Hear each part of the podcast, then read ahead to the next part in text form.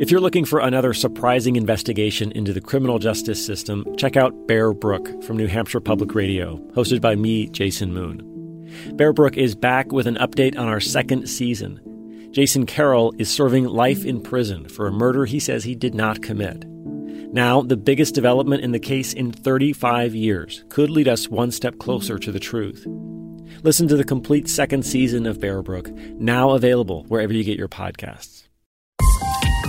This is a CBC podcast. All I do know is that nobody was ever charged. Alberta didn't just go missing. She didn't just go missing, and she didn't just walk away. She knew the person. She trusted the person. Do you still feel like people are afraid? Probably, you know. It's been really hard because some of our immediate family members were person of interest and suspects in being involved with Alberta that night. Were you afraid to go to the police? Yeah. I just had to be quiet. And I was like, oh my God, what have I done here? We really just want to get your side of the story. We're doing the story about Alberta, and we really want to hear from you about her last night. Can you tell us anything about it? Was she at your house? I'm Connie Walker, and this is Missing and Murdered, Who Killed Alberta Williams, a podcast and CBC News investigation.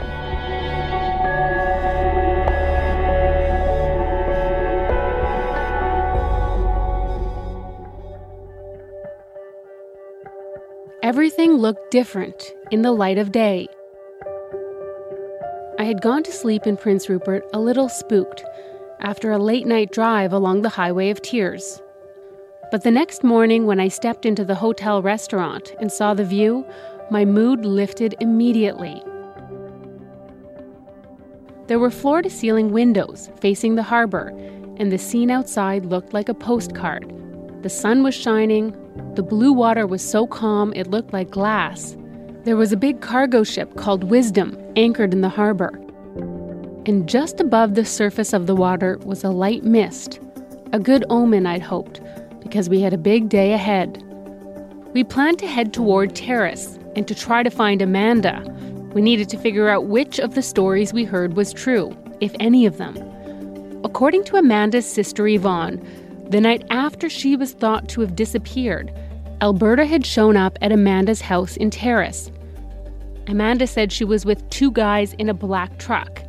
One of the guys was her Uncle Jack, and the other man was supposedly a white guy named Ken Collinson, a taxi driver who at the time lived with Alberta's sister, Kathy.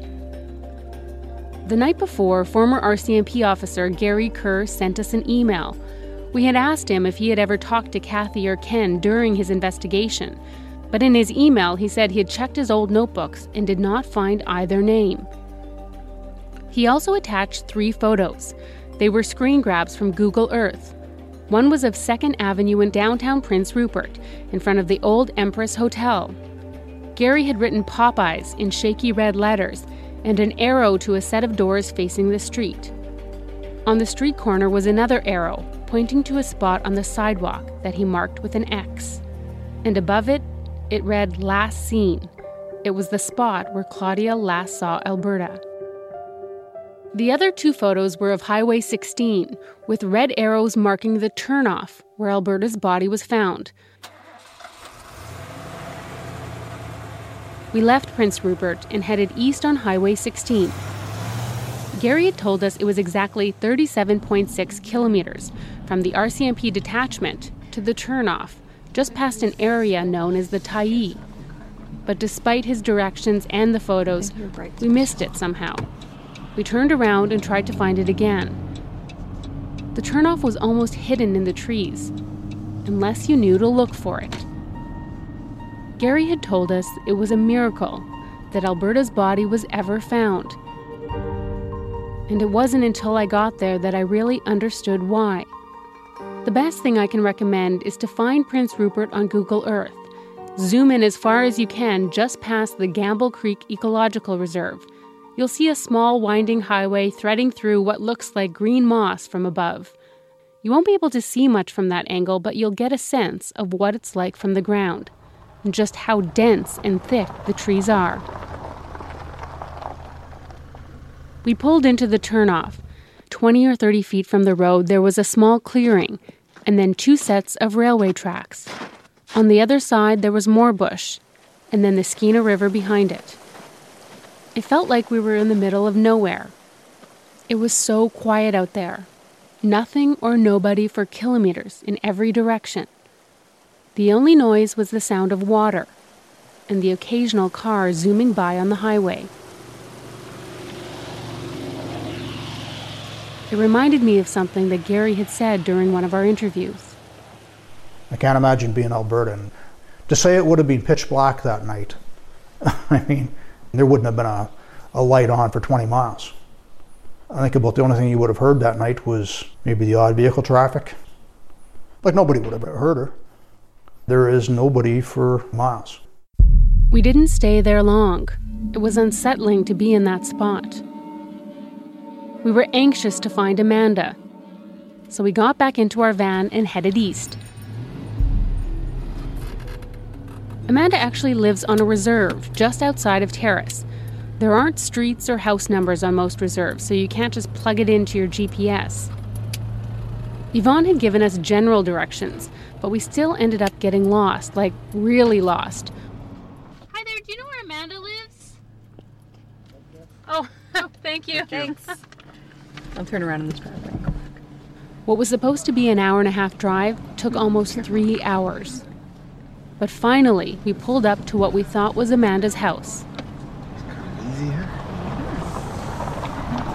I guess her car's not home, though.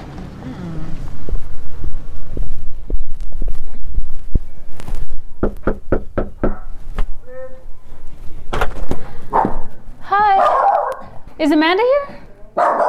Is Amanda here? No, she went up to a funeral. Oh, where was it? It's Cooper. How far is that? Oh, really? Do you know when she'll be back? Oh, really?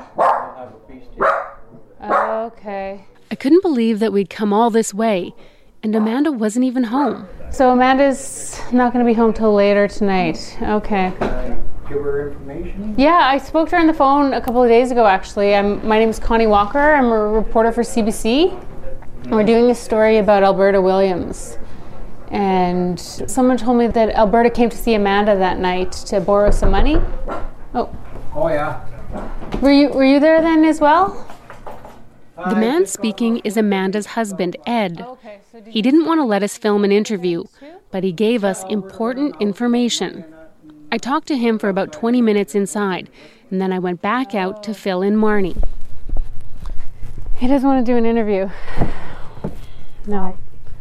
He just doesn't want to do an interview. He said, I'm done with that. But he was there that night and he saw Alberta with Jack and with another white guy. He didn't know who he was, but they needed to borrow $20 to get this guy back to work because he had to drive cab. Ed said that he remembered that day. He had just gotten home from work when there was a truck parked in the driveway. There were 2 men in the truck, and then Alberta came out of the house with Amanda. Jack Little was driving, Ed said, and the other passenger was a white guy. He didn't know who he was, but he remembered he was in a hurry to get back to Prince Rupert for his shift as a taxi driver. Ed says they asked to borrow $20 for gas. After he gave it to them, Ed says the men offered him a sip from the bottle of whiskey they were drinking. Our conversation with Ed was significant for a number of reasons. He gave us a first-hand account of who was in the truck with Alberta, and although he didn't remember the color of the truck, he was certain that he'd seen Alberta with 2, not 3, guys in Terrace. But he said we need to talk to Kathy, Alberta's sister. But I was still confused after talking to Ed. When Yvonne told us her version of the story, I assumed that she was talking about seeing Alberta in Terrace after she left the bar that Friday night. But while talking to Ed, he said the group told him they were traveling back to Prince Rupert from Gitanyow, a reserve east of Terrace. It's the same community where Alberta's family was gathering for a party for her grandmother. But the party was held on Saturday, August 26th, the day after she supposedly disappeared. If that was true, then Alberta was still alive on the Saturday. We needed to talk to Amanda to piece this all together. Ed said she had gone to a funeral in a community called Gitsegukla, and she wouldn't be home until late that night. We decided to try to find Stella, Amanda's sister. We had heard that Alberta might have stopped by Stella's house before going to Amanda's that same night.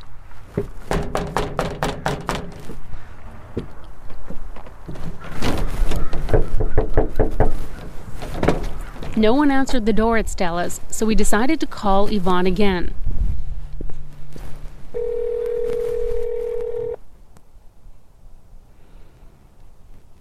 Hello? Hi, Yvonne. It's Connie Walker calling again. How's it going? Good. We're actually in front of Stella's house, but she's not home. And we... Oh, she's here. Yeah, and we went to Amanda's house, and she's there too, right? Yes. So there was a funeral today for my auntie. There's a feast happening at 5 o'clock. Oh, so are you guys all going? Yes, we're all going. There's a community hall right next to where we stay. How far are you guys from Terrace? An hour. An hour from Terrace? Okay, so when we went to see Amanda, we talked to Ed for a little bit. Yeah. And Ed says that he remembers seeing Alberta that night. So the one thing that I was confused about, Ed said that it was actually around 5 in the afternoon or 6 o'clock in the evening.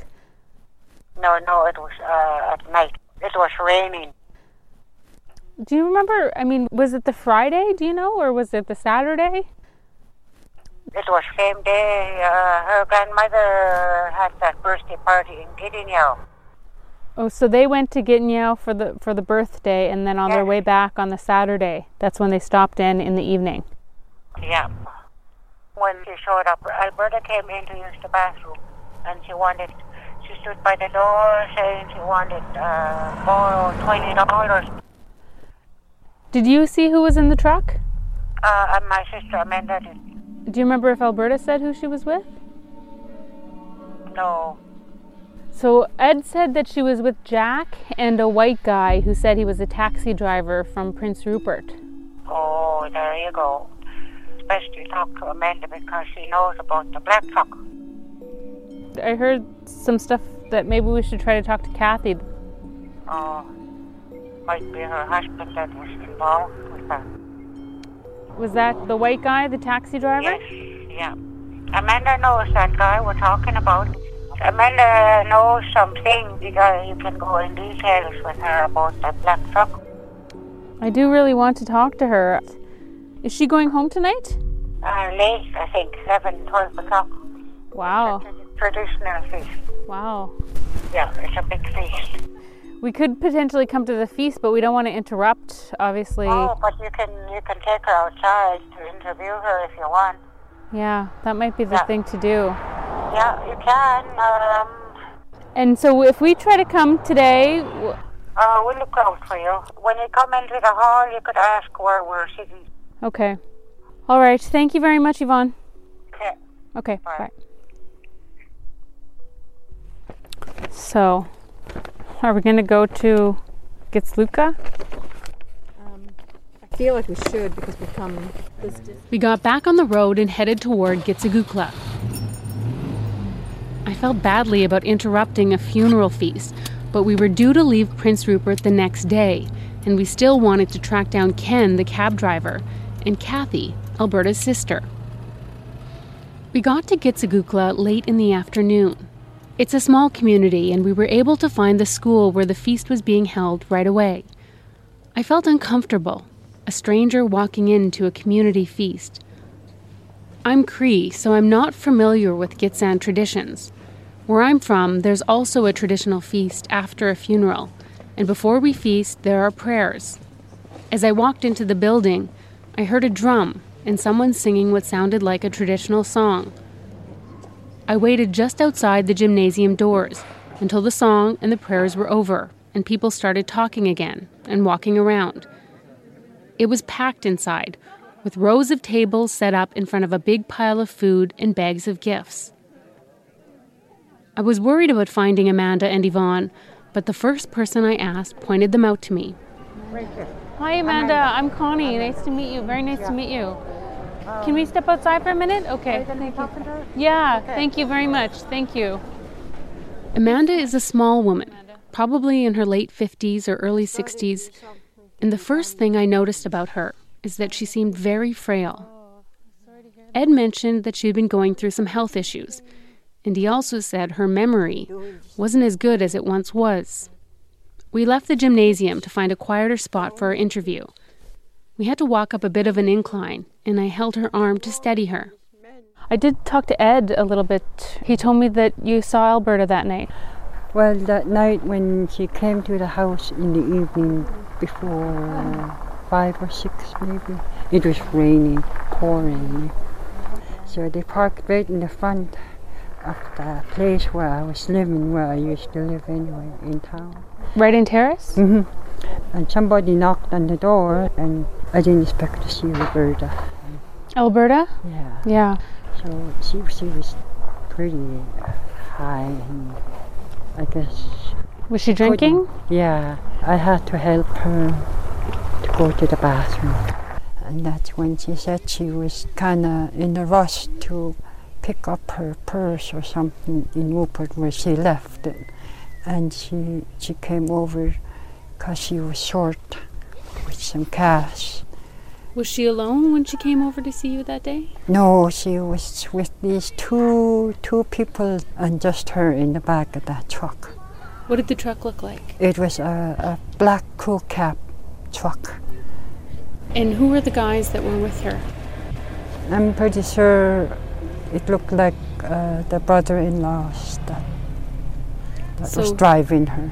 I think Jack Little was driving the truck, yes. And but I seen that guy that was with that driver in Rupert at the time. He was driving a cab at the time when we're in Rupert. He looked familiar to me. Yeah. Was he a white guy? Was he a non-native guy? Yes, non-native. Yeah. Do you know if he was the same non-native guy that was dating Alberta's sister, Kathy? I'm pretty sure that's, yeah. Mm-hmm. So she left with these two guys? Yeah, and they were in a hurry. I helped her in the truck, and I tried to say, you guys better help her. And they wouldn't. They just stood in the back of the truck. So the next day, you heard from her parents, right? Yes. What did they say? They told me that, they said, Roberta's missing. They said, Rena. I wasn't sure at first if I was mishearing or if I was missing something. But throughout our interview, it sounded like Amanda said Roberta whenever she talked about Alberta. I said, well, they came here last night. It was just her in the back of the truck with these two guys. Despite the confusion over her name, Amanda did seem to have some vivid memories about that night. She was soaked, she had no jacket on, she left it in the truck. She was too drunk. And these guys... I want to interrupt here and point something out. Amanda said she saw Alberta's black leather jacket in the back seat of the truck. That detail will become important later on. But you told her parents at the time that she had been at your house the day before that. Yes, yeah. I told Rena she came by the house. And you told her who she was with Jack? Yes. And with the other guy? Mm-hmm. Yes. Did you ever tell the police what you saw? I didn't. I wouldn't talk to anybody. Were you afraid to go to the police? Yeah, I just had to be quiet. 27 years later, Amanda still seemed frightened to speak about what she saw that night. I walked her back inside so she could sit down, and then we started the 3-hour drive back to Prince Rupert.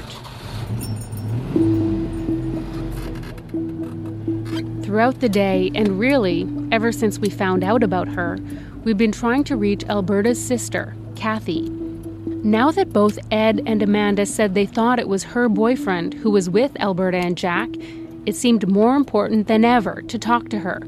We had so many questions for Kathy. Did she and Ken have a black truck? Could he have used it on the Saturday? Did he ever mention driving Jack or Alberta anywhere? We had less than 24 hours to find Kathy and to track down Ken. We asked Claudia and Alberta's Aunt Donna to reach out to Kathy on our behalf.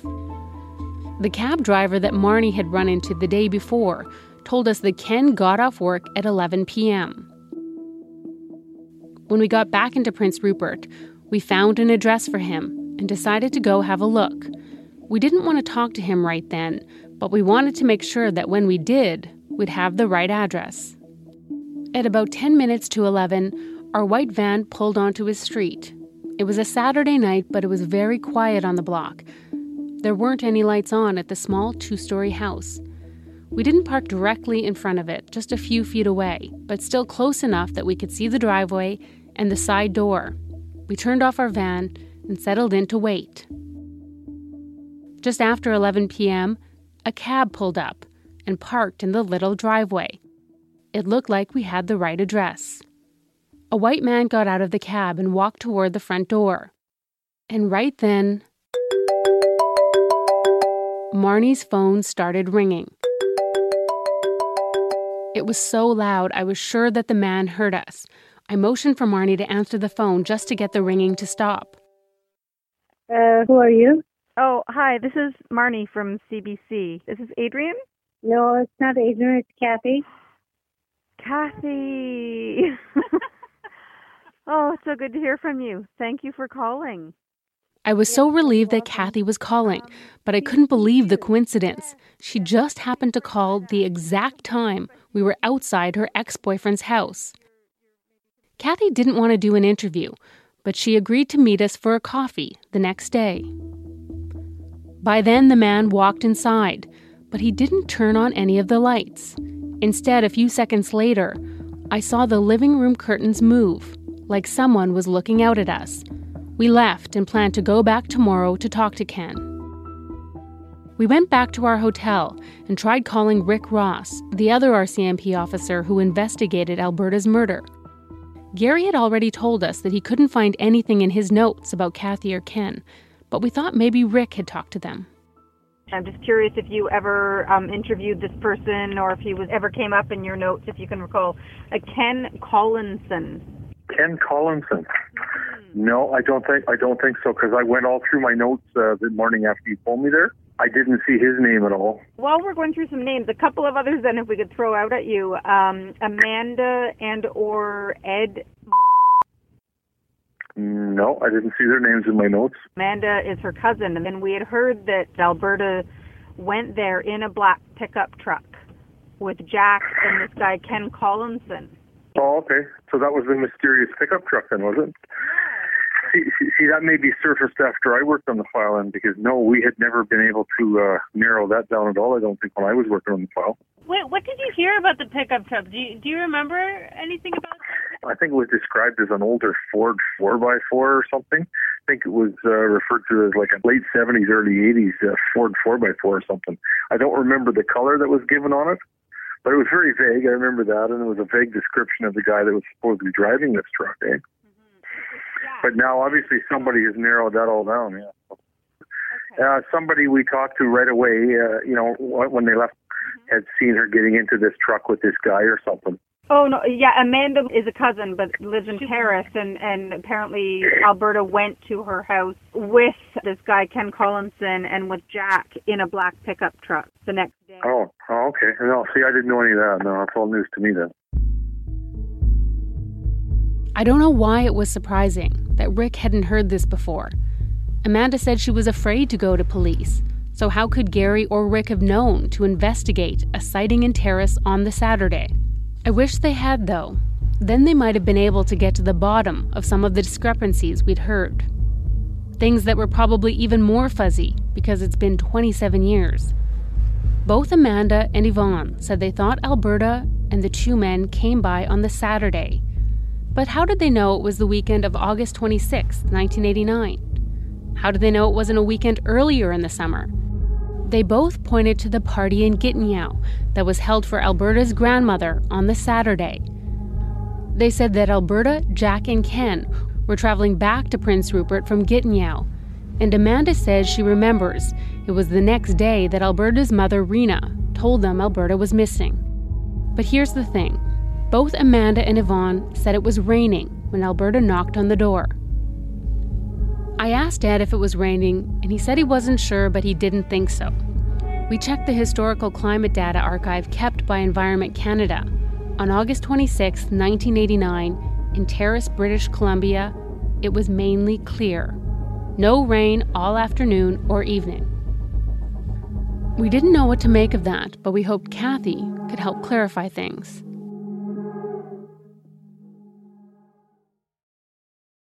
I'm Laura Palmer, host of Island Crime. Season 6, Sweethearts, is the story of three teenage girls who were all murdered in Victoria, Canada, within about 12 months. So she was scared. Something out there scared her. You've just created the playground where predators can really thrive. She was a 16-year-old girl. She was a sweetheart. Listen to Sweethearts at frequencypodcastnetwork.com or wherever you get podcasts. The sun was still shining the next morning when we met Kathy for a coffee. We don't have a recording of our conversation because Kathy only agreed to talk to us without a camera or a microphone. Before she called us back, I wondered why Kathy seemed to be avoiding us. Did she know something? I was so caught up in the drama unfolding and the twists and turns of Alberta's case that I'm ashamed to say I forgot about the most obvious reason: pain. Talking about Alberta was incredibly painful for Kathy. It's been 27 years, but her sister's death was still so raw for her. As soon as we were face to face, I completely understood why she wasn't in a hurry to call us back. We sat with Kathy for a long time that morning. She told us about her memories of Alberta, and we talked about that Friday night. We didn't want to push Kathy into doing an on-the-record interview with us. But just a few weeks ago, after being in touch on and off for months, Kathy agreed to talk to us. Hi, Kathy. Hi. How are you doing? I'm okay. Kathy said she'd been listening to our podcast about Alberta's case. You guys are doing a good job. It's just hard to listen to, hard to see you again. I mean, but I know we need closure and we need justice for my sister. It's really hard, I'm sure, to have it all brought up again. Yeah. I asked Kathy what she remembered about the night Alberta disappeared. I stopped by my parents' place there, and I asked my sister if she wanted to have a few drinks and we could just get something and go to my place, because I was living with a boyfriend at the time. She said she wanted to go downtown, so I went with her downtown. But before that, she was on the phone. Do you know who she was talking to? She was talking to Jack Little. Oh, okay. And I'm not too sure what was the conversation about. All I know is that he was looking for a ride downtown. And he asked if we can pick him up, so we picked him up and we went downtown. Kathy says she went to the bar with Jack and Alberta, but after a short while, she decided to go home. I kept asking my sister, and maybe we should just go to my place, but she insisted on staying, but she didn't want to go anywhere. Kathy said she'd been dating Ken on and off for about 5 years before Alberta disappeared. They lived together in an apartment in Prince Rupert. Was Ken working as a taxi driver at that time? Yes. Do you remember when his shifts were? I believe it's probably afternoon shift. He would start late afternoon, and then he would come home somewhere around maybe 2 or maybe around 4. Back then, what kind of vehicle did you and Ken have? We had a black Toyota. That was a truck? Yes. Kathy seemed stunned when we asked her whether she had heard of Amanda, Yvonne, and Ed seeing Alberta in Terrace with Jack and her ex-boyfriend Ken. She said she had never heard that before. I don't know what to think. He had access to my truck, and I don't know whether he booked off early that night or something like that at work. He never mentioned anything to me. But he did have access to your truck? He could have borrowed it or used it? Yeah, without even asking or anything, he had the keys, and I had the keys. Kathy said she didn't remember anything unusual about Ken or the truck in the days after Alberta vanished. She was too preoccupied and worried about her little sister. You know, nothing's really standing out. Not that I can think of now. I was surprised in some ways about how my ex's name is coming into this. You know, I don't even know what to think about that. After we talked to Kathy and Prince Rupert, we headed straight to Ken's house. Hi. Oh, hi. Is Ken here? Who's calling? My name's Connie Walker. I'm not from here. I'm a reporter with CBC. I'm doing a story, and I'm trying to talk to people in Prince Rupert who may have known Alberta Williams. Is that discussion, or do you want to? No, it's Kathy's sister. Okay. Yeah. Oh, hi. Hi, Ken. I'm Connie Walker. Nice to meet you. Hi. This is my producer, Marnie. I was surprised there was a knock at the door, and I didn't recognize you when I was on the other side. I was explaining to her what was going on. Do you want to have a smoke outside? Yeah. Okay. Sure, please. Yeah. Did you know, I guess you know Alberta. I was living with her sister at the time. Yeah. So that was quite a while ago, but... And you're doing a story? Yeah, we're doing a story about Alberta. Yeah. We're just trying to talk. Ken looks to be in his 60s. He wasn't that much taller than me, and his hair was white and very short around his ears, but mostly bald on top. He wore a black T-shirt that said Real Good Since 1927 in big white letters on the front. Ken leaned against a porch railing while we talked and smoked a cigarette. So do you remember the night Alberta went missing? Vaguely. All I know is that they went out drinking that night with their uncle and never seen any of them after that, so... Did you drive anyone from Bogey's that night to and from Jack's house? No. Lots of other places, but not to where Jack was living at the time. And how would you describe your relationship with Jack? Close but distant. We were close, but not really close enough to really sit down and have coffee or anything. Just said hi and quick, short conversations, that was it. Sometimes have a few drinks, though? Rarely. In case you're wondering about the uneven sound of Ken's interview, the recording quality wasn't great. So what you're hearing is our best efforts to make it audible. What kind of vehicle were you driving at the time? Personal vehicle or for the cab? Personal vehicle. Toyota 4-wheel drive. What color was it? Black. It was an 88 Toyota 4-wheel drive. And did you ever give Jack rides outside of the cab? Like in your truck? No. And the truck that you guys had was a Toyota 4x4. Did it have an extended cab like that, or like the seats in the back? Yeah, it had it was a small one. It wasn't a full size, like the ones that they have now with the 4 doors. Okay. It was just a 2-door and had a small seat in the back. Oh, so you have to like push the seat down in order for anybody to get back to the truck. Oh, pardon me. No, it wasn't. It was a single cab. Single cab, like just the 2 doors, the back seat. That was it. Yeah, I just remembered now. It was just like a regular pickup. It didn't have the extension like this full-size truck here. Okay. I don't think it was. We had it at the time, but we put it. You're probably wondering why I'm so interested in whether or not there was a seat in the back of Ken and Kathy's truck. It's because Amanda said that when she helped Alberta back into the truck, Alberta sat on a little seat in the back, and that her black leather jacket was right next to her.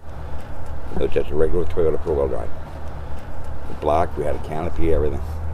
Yeah, oh, so you had more than one black truck? No, just one truck. Oh, but you didn't have a truck that had a seat in the back before? Oh. Interesting, because you just said you did. I don't know, and I was thinking, because like, we didn't have the truck very long. We had got the truck in 1988. So just to be clear, Ken initially said there was a small back seat in the truck he owned with Kathy. But then a few seconds later, he said no, there actually wasn't a back seat after all. Did Jack ever ask to borrow your truck? No, if he, not me personally. And Kathy knew at the time that was pretty strong against lending it out because it was in the vehicle. And did you ever give Jack a ride anywhere? Not that night. And the next day? I don't know, it's all a blur now because that was quite a while ago. I've given 2 statements to the police over the years. Oh, really? Yeah. Yeah. Shortly after it happened, and there was one just a few years back. They made an inquiry and called me up. What did they want to know? See if I remembered anything from what happened that night or shortly afterwards. Yeah. So they wanted to do DNA tests, and I said no. How come? Well, because of all the things that have been going on the highway and that they were trying to look for people. But in case you missed that, Ken said that police wanted to do a DNA test when they came to interview him a few years ago, but he said no. You didn't want to give your DNA? Well, I had nothing to hide, and that's what I told him. But unless there was a summons or something, then I didn't want to. I already gave a statement at the RCMP. It was shortly after they found her sister, Alberta. What did they ask you? Where I was, what I was doing at the time, and I had confirmation that I was working that night with Skeena Taxi, so... And I worked the full night that night. Did they ask you at all about the Saturday? No. I didn't know what was going on. All I know is that I went to work that Friday night, I went home, went right back to work the next night again. And they got that in my statement as well. But they didn't necessarily check your employment records for the Saturday, because they didn't even ask you about Saturday, right? I can't remember. But I did work both nights, and at the time they would have had records up through the company that I worked with. So the next day, we heard that Jack and Alberta and you were in Terrace. No. I hadn't seen him since the night before. I worked, 12, 14-hour days driving. I wasn't in Terrace the next day. A couple of people said that they saw the black truck that you and Kathy had, mm-hmm. and that you were in the vehicle with Jack and Alberta. No. I had no ties with him after that night that I seen him go downtown. You didn't give him a ride or drop him off somewhere? No. I had never seen him after. Until sometime later that they found Alberta out on the highway over by Ta'i. Yeah, because we talked to two people actually who said that they remember you because they remember that you were going out with Kathy, yeah. and you and Jack and Alberta on the Saturday. And that Alberta was really drunk. She was drinking whiskey. No, I've given my statement over the place to the police. That ongoing... Ken said that both times he was interviewed by police, they only ever asked him about the Friday night, not the Saturday. Were you there with Jack and Alberta? No. I'll even give a sworn statement that I wasn't with them. The police asked you to take a lie detector test? Yeah, they asked me and I did. And they asked me for DNA, and I didn't give it. Why not? Over the last couple years, for my chauffeur's permit, I would need a fingerprint, because then they do a cross-Canada criminal check. That was hard to make out, but what Ken said is that in order to legally drive a taxi in BC, he needs a chauffeur's permit that requires his fingerprints and a cross-Canada criminal record check. And nothing ever come back on that, and I've done it twice. Why wouldn't you want to give them your DNA? I just didn't feel it was necessary because of my print. But they were questioning you about Alberta's murder, right? Oh, it was the second time that they asked me about my statement, that they asked me about his DNA, but they didn't when I first gave my statement. It was the second time they asked you for your DNA? Yeah. So Ken was first questioned by police after Alberta's body was found. The second time he was questioned was just a few years ago, and Ken says that's when police asked him for his DNA. Yeah. Why didn't you want to give it to them? As I mentioned, I didn't feel it was necessary with my fingerprints. It could have potentially absolved you from any suspicion. There's been nothing ever brought up ever since then, and that was a few years ago that I did the second statement. They've never contacted me since. Yeah. But while we were talking, Ken changed his mind and said he would give his DNA if police asked him for it again. Yeah, I'd have no problem with it. It needs closure. Not just for myself, but for the family. Anything else you want to tell us? All I know is I'm tired. I had a long night last night. Okay, so thanks, Ken. Thank you. As I mentioned, my bill cut down. Right before we left, Ken suggested we contact Alberta's cousin, Carol Russell. I had to bring her name up and that, but she was out that night and everything. Ken walked back into his house. Marnie had been standing with me on the porch, and when Ken left, we started heading back toward the van. But as we were leaving, Marnie did something that shocked us both. Did you just steal a cigarette butt? Mm-hmm. Oh my God. It wasn't planned, it wasn't premeditated, and we had no idea what we were going to do with it. But when we got back into the van, we had one of Ken's discarded cigarette butts in Marnie's purse.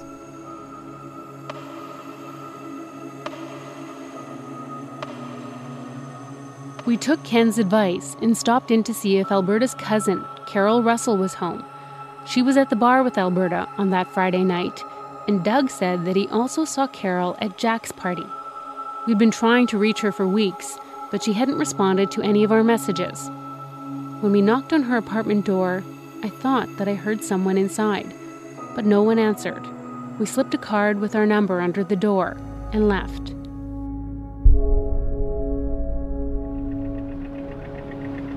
We got on the ferry to leave Prince Rupert just as the sun was setting.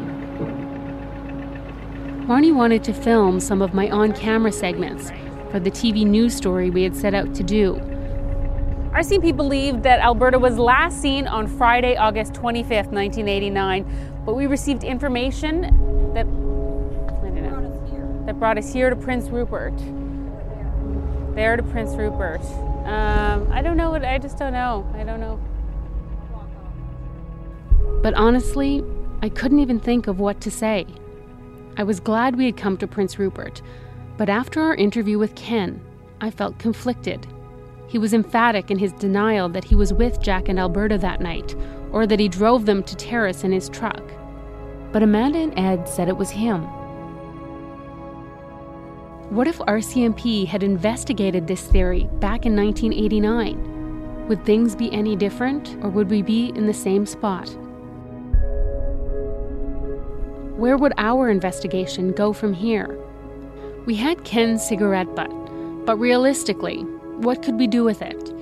Even if we were able to get DNA from it, was there any DNA in Alberta's police file to compare it to? How would we even find that out? And even if there was a DNA match, what would that prove? Would it show anything more than the fact that Ken and Alberta had been together at some point before her death? I felt like we might be on shaky ground. Was it wrong to take Ken's cigarette butt? Was it wrong to bring up these painful memories for Alberta's family and friends, especially when we were unsure if we could actually uncover any truths about her murder? Is bringing attention to a story or an issue reason enough to put people through this? We flew back to Toronto without answers to those questions. And truthfully, I'm still asking some of them today. But we resolved to continue on.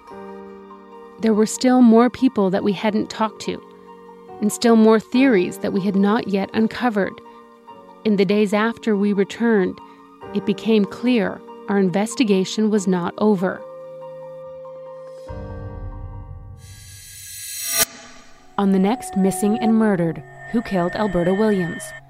We take a step back and a closer look at police notebooks. She didn't tell me who she was, and all she said was, if you're looking around town for her, you'll never find her here, because I knew that's where they dumped her. Who do you think it was? I couldn't tell. I never heard that voice before on the phone. And who else got in the van with Alberta and this guy? Nobody. Just her and him and the driver. And what did the driver look like? He had long, scraggly hair. He had bugged-out eyes. He scared me. I didn't like the way he looked. I was afraid these men were going to come after me because they might have recognized me, that driver. You saw Alberta with three guys after the bar in a truck? Yes. I know for a fact that it was Alberta. I know for a fact that it was a black truck, and she was in there with three guys. That's all I can say for a fact. Did police miss a crucial piece of evidence in Alberta's murder? Yeah, I got here. There was no clothing on the body from the shoulders down. Because we went searching for all the remainder of her clothing, and we never did find it. Clothing was found, and it was a jumpsuit, a blue sweater, a slipper-type shoe, a sock, a shoelace, and two pillow covers. Oh, weird, eh? Yeah. No, I don't remember that. And it was placed into an exhibit bag. And just a heads up, you're going to have to wait a bit longer than usual to find out what happens next. Since the podcast began, people have come forward with new information that we need to look into. So sit tight. Episode 7 will be released in 2 weeks on December 13th. For more episodes, visit our website at cbc.ca/whokilledalbertawilliams. You can also download the podcast on iTunes or your favorite podcast app. Missing and Murdered, Who Killed Alberta Williams is written and hosted by me, Connie Walker. The producer is Marnie Luke, and the associate producer is Lori Ward. Technical production by Ashley Walters and Harold Dupuis. And Heather Evans is the senior producer of the CBC News Investigative Unit.